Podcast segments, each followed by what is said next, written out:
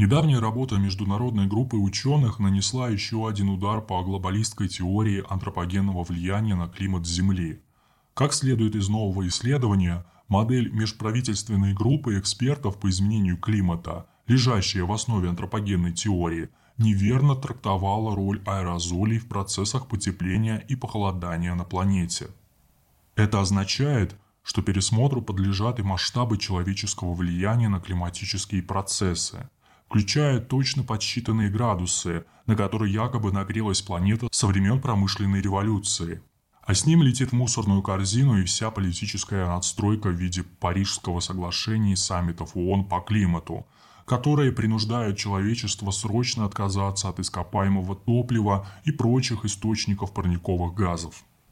Отметим, что это далеко не первое научное исследование – опровергающие выкладки адептов зеленого перехода и углеродной нейтральности. Но, как и другие подобные работы, оно осталось незамеченным со стороны бигмедиа, продвигающих во всем мире общепринятую климатическую повестку. Более того, эта повестка уже давно превратилась в символ веры, который, похоже, невозможно опровергнуть никакими научными доказательствами. Тем хуже для ее адептов.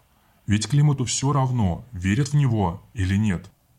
Исследование, о котором идет речь, называется «Улучшенные оценки доиндустриального сжигания биомассы уменьшают масштабы воздействия аэрозолей на климат в южном полушарии». Его провела группа ученых из Китая, США, ФРГ, Великобритании, Швейцарии и Австралии во главе с Люпен ФМ, доцентом Школы наук о Земле и атмосфере Технологического института Джорджии. Их работа была опубликована американским научным журналом Science Advances, после чего упомянута разве что Гарвардом. Причем тут вообще аэрозоли? Дело в том, что это излюбленная игрушка сторонников теории глобального потепления, которую они считают чуть ли не главным охлаждающим фактором на планете, поскольку аэрозольные частицы рассеивают свет. Скажем, когда им говорят о вулканах, миллиарды лет извергавших парниковые газы в атмосферу до всякого человека, они отвечают, но одновременно вулканы выбрасывали в воздух аэрозоли, которые закрывали Землю от солнечных лучей, что приводило к похолоданиям. И делают вывод – вулканы вне игры. В глобальном потеплении виноваты именно люди, точнее, индустриально развитые люди. Применительно к нашему времени адепты повестки заявляют так – Средняя температура на планете с 1850 года уже давно должна была повыситься на катастрофические полтора градуса из-за более высоких концентраций углекислого газа, но выросла всего на 1 градус благодаря растущему содержанию аэрозолей в атмосфере, которые все чаще попадают туда в результате сжигания углеводородного топлива. И теперь человечеству осталось всего 0,4 градуса, после чего мы все тут изжаримся. А что же ученые? Действительно, говорят они, знание аэрозольной нагрузки на атмосферу в исторической перспективе является ключевым для оценок изменения глобального климата. Вот только нынешняя модель межправительственной группы экспертов по изменению климата неверна. В ней не учтено, что в доиндустриальные времена концентрация аэрозольных частиц в атмосфере была такой же высокой, как и сегодня. Причина – грандиозные пожары, сажу от которых мы обнаружили в 14 ледяных кернах, взятых из разных точек Антарктиды. Строго говоря, объем аэрозолей в земной атмосфере оставался практически неизменным на протяжении последних 250 лет, то есть всю индустриальную эпоху, утверждают ученые. Из этого как минимум следует то, что все нынешние цифры и расчеты в модели межправительственной группы экспертов по изменению климата неверны.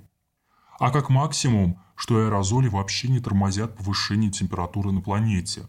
И стало быть, влияние выбросов СО2 на климат тоже требуется пересмотреть. Отметим, что исследование Люпенфея подтвердило выводы из аналогичной научной работы, проведенной в 2018 году другой группой ученых, главным образом из Лидского университета, это Великобритания, и опубликованная в Nature – она была названа еще более однозначно. Переоценка доиндустриальных пожарных выбросов сильно влияет на антропогенное воздействие аэрозолей и тоже подвергла критике ныне существующую модель изменения климата, принятую на вооружение политиками.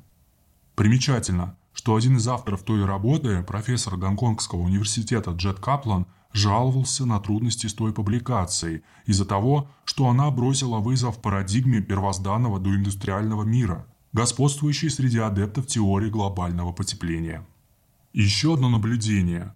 В обоих работах достаточно явно, прямо в персоналиях авторов и названиях университетов, прослеживается китайский след. Поборники антропогенного воздействия, вероятно, склонны видеть в этом происки официального Пекина – Мол, он не готов следовать настойчивым рекомендациям глобалистов по сокращению выбросов, и поэтому заказывает ученым соответствующие исследования. Но возможно и иная интерпретация. Китай умело использует мягкую научную силу для отстаивания собственных позиций.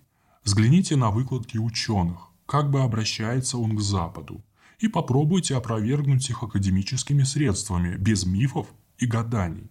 И хотя такой метод вряд ли способен прошибить толоконные лбы глобалистов, он выставляет их в истинном свете, как неучей и мракобесов.